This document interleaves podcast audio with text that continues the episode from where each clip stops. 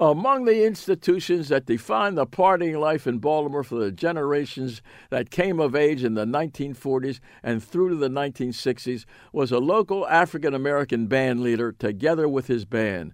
So bound up with Baltimore's partying life with this band leader and his seven piece group that they're playing or not playing at a high school prom, fraternity or sorority dance, or debutante party was make or break for the party.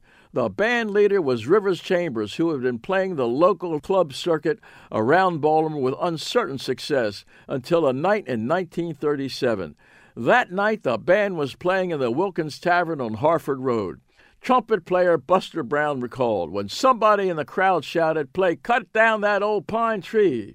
We knew that song as a country western lament, and the words that followed were Coffin of Pine. Here are bars from that song. They cut down the old pine tree and they hauled it away to the mill to make a coffin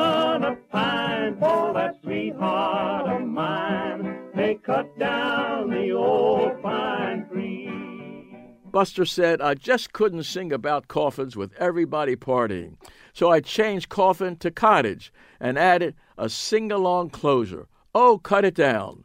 The partying crowds loved it.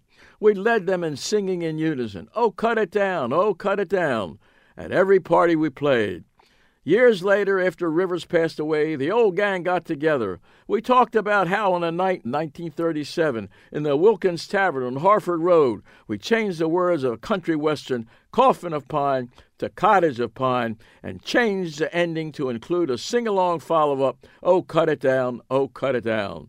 They also changed the history of a parting generation in Baltimore.